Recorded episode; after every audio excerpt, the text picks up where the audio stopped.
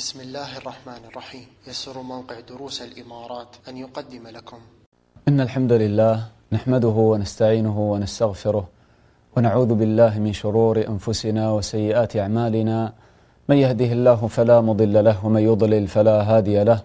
وأشهد أن لا إله إلا الله وحده لا شريك له. وأشهد أن محمدا عبده ورسوله. أما بعد فتعالوا أيها الإخوة الأخوات نعيش مع مناجاة الله تعالى في دعاء عظيم. هذا الدعاء جمع بين كمال النعيم في الدنيا والآخرة. نتعلم هذا الدعاء من نبينا وحبيبنا صلى الله عليه وسلم. وقد كان النبي صلى الله عليه وسلم يدعو بهذا الدعاء في صلاته بعد التشهد الأخير وقبل أن يسلم. وقد ثبت عن عطاء بن السائب عن أبيه أنه قال صلى بنا عمار بن ياسر رضي الله عنه صلاة فأوجز فيها. فلما انتهى من صلاته قال له بعض القوم لقد أوجزت في صلاتك فقال قد دعوت فيها بدعوات سمعتهن من رسول الله صلى الله عليه وسلم فقام بعض القوم فسأله عن هذا الدعاء. هذه الدعوات. ثم رجع وأخبر القوم بهذا الدعاء. وهذا الدعاء هو دعاؤنا في هذه الحلقة. تعالوا نحفظ هذا الدعاء ونتأمل في معانيه. يقول النبي صلى الله عليه وسلم في هذا الدعاء اللهم بعلمك الغيب وقدرتك على الخلق أحيني ما كانت الحياة خيرا لي. وتوفني إذا كانت الوفاة خيرا لي. اللهم إني أسألك خشيتك في الغيب والشهادة وأسألك كلمة الحق في الرضا والغضب وأسألك القصد في الغنى والفقر وأسألك نعيما لا ينفد وقرة عين لا تنقطع وأسألك الرضا بعد القضاء وبرد العيش بعد الموت. وأسألك لذة النظر إلى وجهك والشوق إلى لقائك. في غير ضراء مضرة ولا فتنة مضلة.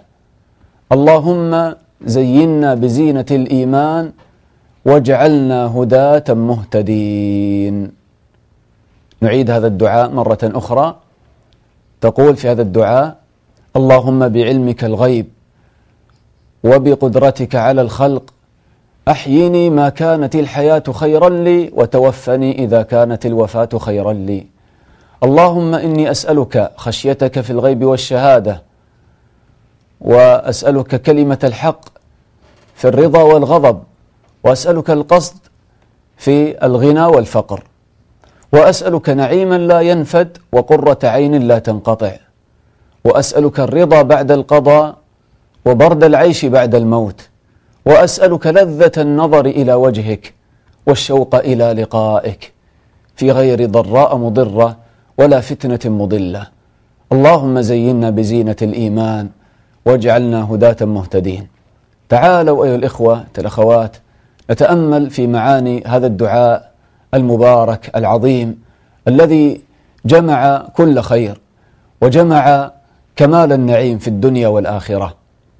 تفتتح هذا الدعاء بكمال التفويض لله تعالى في أغلى شيء تملكه في حياتك. تفوض أمر حياتك ومماتك إلى الله تعالى. تقول اللهم بعلمك الغيب وقدرتك على الخلق أحيني ما كانت الحياة خيرا لي وتوفني إذا كانت الوفاة خيرا لي.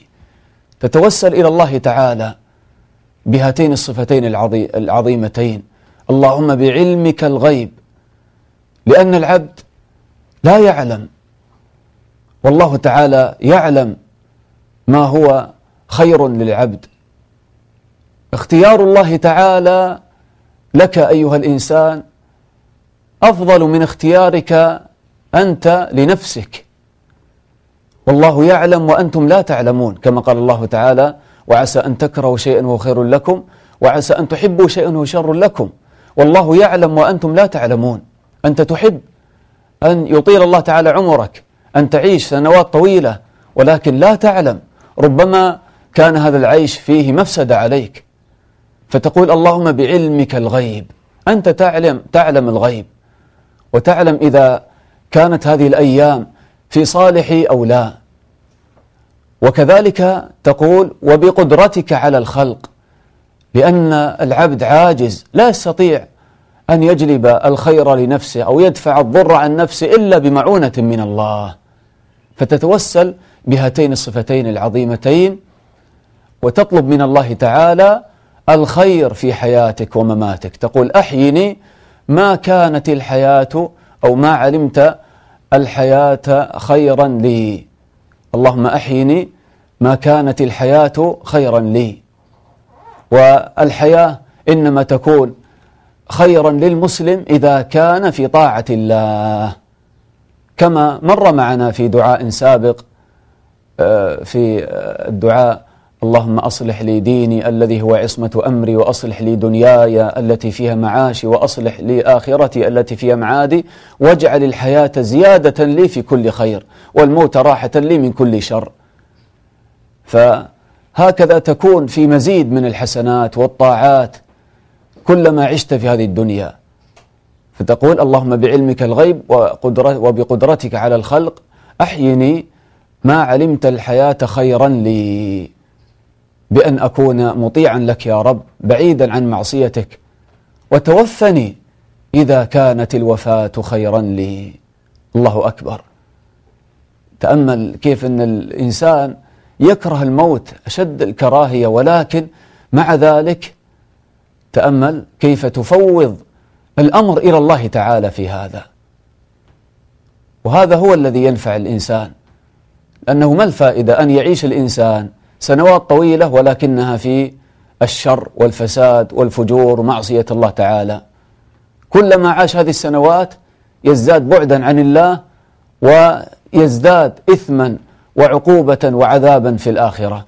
ما الفائدة إذا من هذه الحياة؟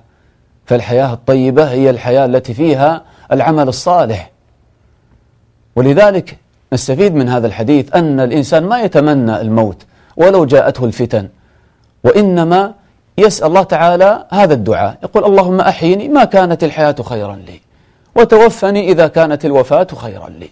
فتسلم أمرك إلى الله لأنك لا تعلم ولأنك عاجز وضعيف فتكل الأمر إلى الله تعالى. ولذلك النبي صلى الله عليه وسلم يقول لا يتمنين أحدكم الموت. قال إما محسنا فلعله يزداد وإما مسيئا فلعله يستعتب يعني يرجع إلى الله ويتوب إلى الله. ولذلك بعض السلف يقول لا قيمة لعمر المؤمن في هذه الدنيا إلا في آه، توبة يتوب آه، بسبب هذه التوبة من السيئات أو يستدرك ما فات. لا قيمة لعمرك أيها العبد المؤمن إلا إذا كنت تائبا أو تزيد من الحسنات والطاعات. فإذا تفتتح هذا الدعاء العظيم بهذا التفويض إلى الله تعالى. اللهم بعلمك الغيب وبقدرتك على الخلق. أحيني ما كانت الحياة خيرا لي أو أحيني ما علمت الحياة خيرا لي. وتوفني ما علمت أو إذا علمت الوفاة خيرا لي. وهذا موقف لطيف حصل بين آه، علماء ثلاثة وهم سفيان الثوري ويوسف بن أصباط ووهيب بن الورد. اجتمع هؤلاء الثلاثة. فسفيان الثوري رحمه الله كان يتمنى الموت شوقا للقاء الله. فيوسف بن أسباط قال لا أنا أتمنى البقاء حتى أتزود للقاء الله. من الطاعات والحسنات. فقال لوهيب بن الورد فما تقول أنت؟ ما رأيك؟ هل الأفضل أن تتمنى الموت شوقا للقاء الله أو تتمنى الحياة حتى تتزود للقاء الله؟ فقال لهم وهيب بن الورد رحمه الله قال أما أنا فلا أتمنى شيئا. قال أحب ذلك إلي أحبه إلى الله.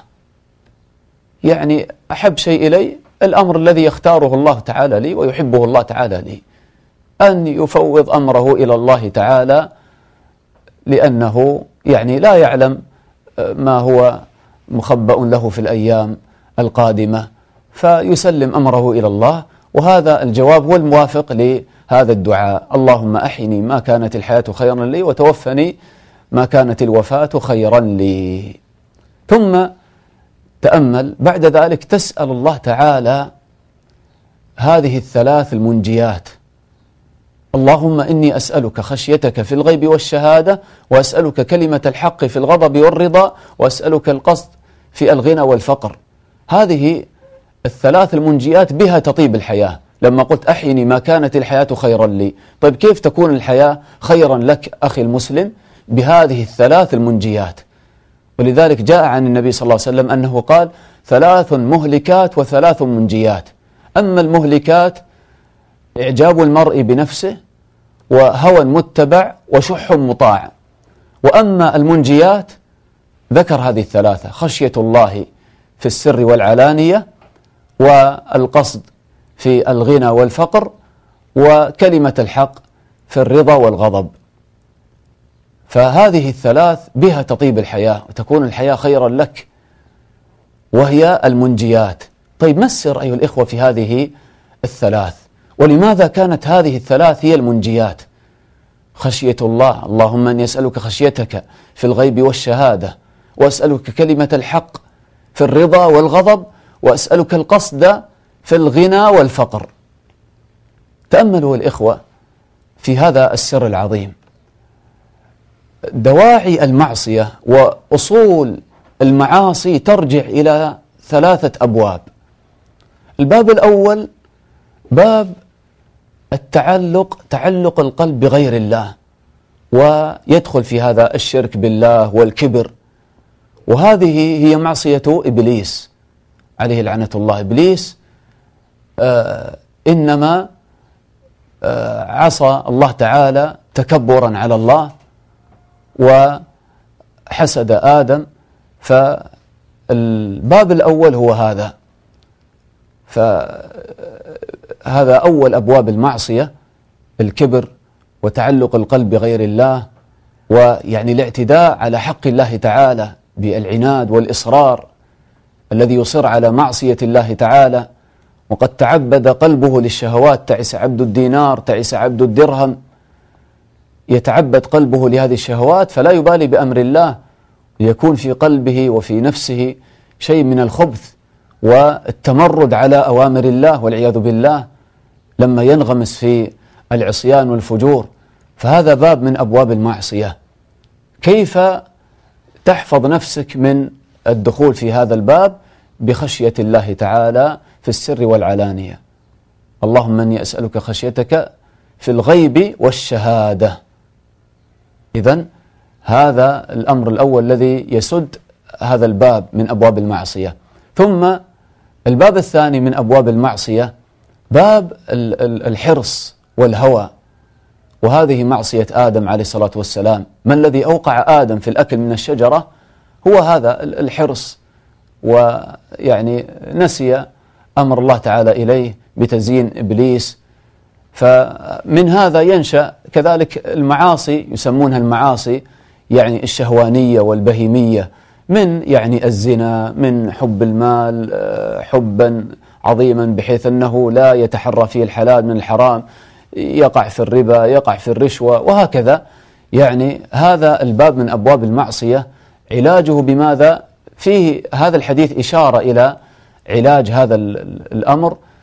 النبي صلى الله عليه وسلم قال وأسألك القصد في الغنى والفقر. القصد في الغنى والفقر. فما يكون عند الإنسان ذلك الحرص يعني في التعامل بالمال بل يكون عنده قصد يكون يكون متوسطا في التعامل يعني بهذا المال. لا يسرف ويقع بعد ذلك في الحرام ويفتح على نفسه باب الشهوات ولا يقطر على نفسه ويضيق على نفسه. القصد في الغنى والفقر. ثم الباب الثالث من أبواب المعصية باب الغضب. وهذه المعاصي يسمونها المعاصي العدوانية والسبعية مثل السبع لما يهجم على غيره. هذه المعاصي يدخل فيها القتل والظلم ويعني السرقة التي فيها اعتداء على الناس. وهذه معصية ابن آدم لما قتل أخاه. فتأمل هذه أول ثلاث معاصي عصي الله بها. إبليس ثم آدم ثم ابنه. هذه أصول المعاصي. فهذا الأمر الثالث جاء يعني سد الباب آه، فيه بهذا السؤال. كما تقول وأسألك آه، قلنا أسألك خشيتك في الغيب والشهادة أسألك كلمة الحق. نعم أسألك كلمة الحق في الغضب والرضا. كلمة الحق في الغضب والرضا. فتكون على الحق. فإذا غضبت ما يعني تقع في ظلم الناس. فإذا يسد هذا الباب من أبواب المعاصي. فكانت بالفعل هذه الثلاثة التي في هذا الحديث ثلاث بالفعل منجيات. تنجي العبد من أصول المعاصي فيحفظ بإذن الله من معصية الله. ولذلك تأملوا في صفة عباد الرحمن كيف أن الله تعالى قال والذين لا يدعون مع الله إلها آخر. هذا الباب الأول باب الشرك. ولا يقتلون النفس التي حرم الله إلا بالحق. هذه المعاصي العدوانية والقتل. ثم قال ولا يزنون المعاصي الشهوانية من الزنا وغيره. فتخلصوا من أصول المعاصي. فكذلك هنا في هذا الحديث. تقول إذن اللهم أني أسألك خشيتك في الغيب والشهادة. تأمل كيف تقول في الغيب والشهادة. والخشية النافعة هي التي تكون في الغيب مع الشهادة. أما يعني الإنسان الذي يخشى الله تعالى في الشهادة أمام الناس فهذا يعني يفعل كثير من الناس. تجد كثير كثيرا من الناس يعني يصلون مع الناس و يعني تجده يطيع الله تعالى في العلانية. ولكن العبرة أيها الإخوة الأخوات في السر إذا خلوت بنفسك هل تعصي الله تعالى؟ أو أنه لا يدري بك أحد هل ترسل بصرك إلى الحرام؟ ولا أحد يراك في هذا. فالخشية النافعة هي خشية الله تعالى بالغيب. إن الذين يخشون ربهم بالغيب لهم مغفرة وأجر كبير كما قال الله تعالى. فالخشية النافعة هي التي تكون في الغيب. بين الإنسان وربه أنه يعني يخشى الله تعالى. ولذلك تأملوا في هذه القصة تلك البنت مع أمها لما قالت له لها الأم زيدي آه، هاتي الماء وزيدي اللبن آه، حتى يعني يكثر اللبن وتربح هذه الأم. ف نعم تربح الأموال الكثيرة. فكان عمر رضي الله عنه أمير المؤمنين يعني يعني يتفقد رعيته فسمع يعني هذا الموقف بين هذه الأم وابنتها. فطبعا البنت هذه البنت التي تخاف الله تعالى آه، يعني الأم تقول لها هاتي الماء وزيدي اللبن. آه، فقالت الأم لابنتها فإن أمير المؤمنين لا يرانا ولا يسمعنا. فقالت لها البنت المؤمنة التي تخشى الله تعالى بالغيب فقالت يا أماه إذا كان أمير المؤمنين إذا كان عمر رضي الله عنه لا يرانا فرب عمر يرانا. فتعجب عمر رضي الله عنه من هذه البنت ورجع بعد ذلك وأوصى ابنه عاصما رضي الله رحمه الله تعالى أن يخطب هذه البنت. وبالفعل يعني خطبها ويعني آه، خطبها وجاءت ببنت وهذه البنت جاءت بعمر ابن عبد العزيز رحمه الله تعالى. فإذا هذه الخشية النافعة أن تخشى الله تعالى بالغيب أن تقوم الليل تتجافى جنوبهم عن المضاجع يدعون ربهم خوفا وطمعا ومما رزقناهم ينفقون. وذكر النبي صلى الله عليه وسلم في حديث السبعة الذين يظلهم الله في ظل يوم لا ظل إلا ظله قال ورجلا ذكر الله خاليا ففاضت عيناه. لما تخلو بنفسك آه، تخشى الله تعالى وتتلو كلام الله تقوم الليل وتبكي لله تعالى فهذه هي الخشية النافعة.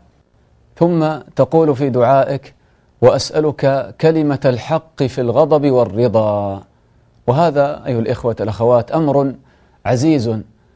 فبعض الناس إذا غضب يتعدى الحد ويظلم غيره.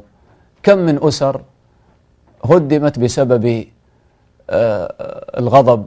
ويأتي الزوج بسبب الغضب ويطلق وهكذا. بسبب الغضب الإنسان يخرج عن طوره ويتكلم بالكلام البعيد عن الحق. فتسأل الله تعالى كلمة الحق في الغضب والرضا كذلك في الرضا. الإنسان أحيانا إذا كان في حال سعته ورضاه ربما تجاوز أيضا حده في مدح غيره أو في المداهنة له أو ربما يتكلم بالكلام الذي فيه معصية الله تعالى لأنه في حال السعة والرضا. فالمسلم يسأل الله تعالى أن يتكلم بالكلام الحق في كل أحواله في غضبه ورضاه. ولذلك تأملوا في حال النبي صلى الله عليه وسلم يقول أنس رضي الله عنه خدمت النبي صلى الله عليه وسلم عشر سنين فما قال لي أف قط. تأمل حتى كلمة أف. وتقول عائشة رضي الله عنها ما غضب رسول الله صلى الله عليه وسلم لنفسه قط. فإذا غضبت قل أعوذ بالله من الشيطان الرجيم. ولا تخرج عن الحد الشرعي. ثم كذلك إذا كنت راضيا سعيدا أيضا لا يوقعك هذا الرضا وهذه السعادة في معصية الله. ربما تتكلم بالغيبة وتسخر بفلان وتمزح المزح الذي يخرجك عن طاعة الله تعالى من السخرية بفلان. لا بل إنما تتكلم بالكلام الحق. وأسألك كلمة الحق في الغضب والرضا وأسألك القصد في الغنى والفقر. كذلك من ناحية التعامل بالمال. فإذا كنت في حال الغنى لا تسرف وإذا كنت في حال الفقر ما تقبض يديك خوفا من الفقر بل تكون متوسطا دائما. وأسألك القصد في الغنى والفقر. كما قال الله تعالى في صفة عباد الرحمن والذين آه، إذا أنفقوا لم يسرفوا ولم يقتروا وكان بين ذلك قواما. فإذا هذه الثلاث آه، هي المنجيات للعبد في هذه الدنيا. اللهم إني أسألك خشيتك في الغيب والشهادة وأسألك كلمة الحق في الرضا والغضب وأسألك القصد في الغنى والفقر. ثم تقول وأسألك نعيما لا ينفد وقرة عين لا تنقطع. وأسألك نعيما لا ينفد النعيم الذي لا ينفد هو نعيم الجنة في الآخرة. فالله تعالى يقول ما عندكم ينفد وما عند الله باق. هذه الدنيا مهما عشت فيها فغدا ستموت وسينفد هذا النعيم. فكأنه لا شيء كما قال الله تعالى أفرأيت إن متعناهم سنين ثم جاءهم ما كانوا يوعدون. ما أغنى عنهم ما كانوا يمتعون. لو عشت سنوات مئات السنوات ثم بعد ذلك مردك إلى الموت. أين هذا النعيم وهذه القصور وهذه الأموال؟ كلها ذهبت.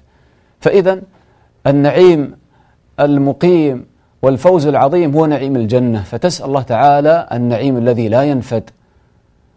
وأسألك نعيما لا ينفد. ثم تخص نعيما هو في الحقيقة النعيم الباقي في الدنيا والآخرة. فتقول وقرة عين لا تنقطع. وقرة عين قرة العين المقصود بها لذة القلب وسرور القلب. وكلمة يعني قر في اللغة تدل على الاستقرار وقرن في بيوتكم كما قال الله تعالى. فيعني أن المسلم يصل إلى نعيم أو يفوز بنعيم لا يتطلع إلى غيره. يلازمه ويستقر مع هذا النعيم ولا يتطلع إلى غيره.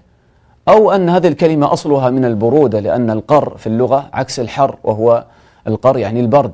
فكذلك العين الباردة يعني من عظم شأن النعيم الذي تعيشه هكذا تكون عين باردة.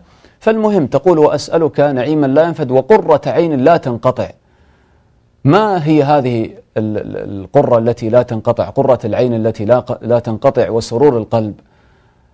هذا إنما يكون بأن تقر عينك أن تقر عينك بمحبة الله والأنس بالله بخشية الله تعالى وذكر الله تعالى. هذه هي السعادة الحقيقية في هذه الدنيا. هذه هي آه، حقيقة الحياة ولذة القلب الحقيقية.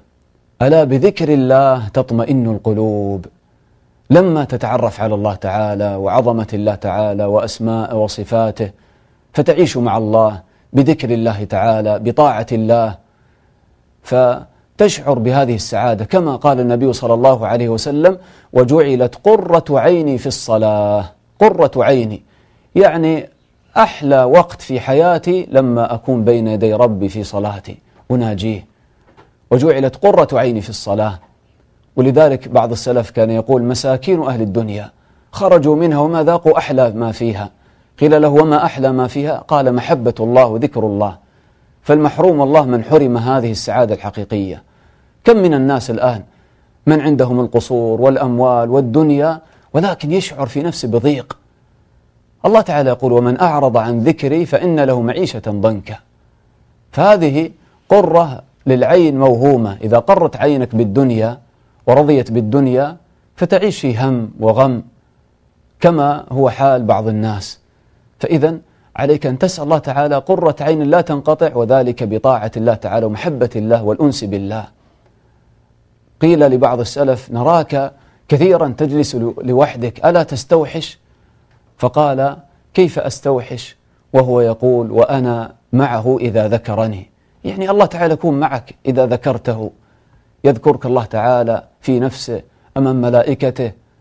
فإذا تقول أسألك نعيما لا ينفد وقرة عين لا تنقطع. ثم تسأل الله تعالى طبعا هذا أمر شرعي بمحبة الله وذكر الله وطاعة الله والصلاة لله. هذه فيها السعادة الحقيقية. ثم كيف أيضا يمكن أن تسعد أمام المصائب والآلام في الدنيا؟ فتقول وأسألك الرضا بعد القضاء وبرد العيش بعد الموت. أيضا في هذا كمال النعيم مع قدر الله.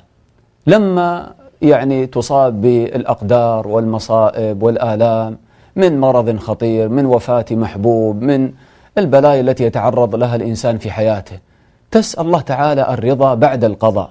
وأسألك الرضا بعد القضاء. تقول بعد القضاء لماذا؟ لأن قبل القضاء هذه عزيمة. لكن كم من العزائم التي تكون موجودة عند الإنسان قبل أن تأتي المصيبة لكن إذا وقعت المصيبة تنفسخ هذه العزيمة. فالرضا النافع إنما يكون بعد حصول المصيبة وبعد القضاء. إذا رضيت بقضاء الله وقدره هنا تسعد. سر السعادة الإخوة في الدنيا مع أقدار الله بالرضا. لأنك تعلم أن الذي قدر هذه المصيبة هو الله تعالى. قدر كل شيء وخلق كل شيء. لا يخرج شيء عن ملك الله. فالله تعالى هو الذي قدرها هو العليم بحالي هو الرحيم بي ما قدر عليك هذه المصائب ليشقيك ويتعبك. بل هذا المرض مثلا كفارة لسيئاتك ورفع لدرجاتك فترضى وتطمئن. ولذلك النبي صلى الله عليه وسلم مثلا في غزوة أحد كسرت رباعيته وشج وجهه صلى الله عليه وسلم فكان يقول اللهم اغفر لقومي فإنهم لا يعلمون انظر إلى أي درجة من درجات الرضا. قلبه مطمئن. اللهم اغفر لقومي فإنهم لا يعلمون. ودخل بعضهم على عمران بن حسين رحمه الله كان في مرض موته وقد أتعبه المرض حتى إنه كان مستلق ما يستطيع أن يقوم. فبكى آه، يعني هذا الذي زاره فقال له ما يبكيك؟ فقال آه، يعني على حالك فقال أحب ذلك إلي أحبه إلى الله.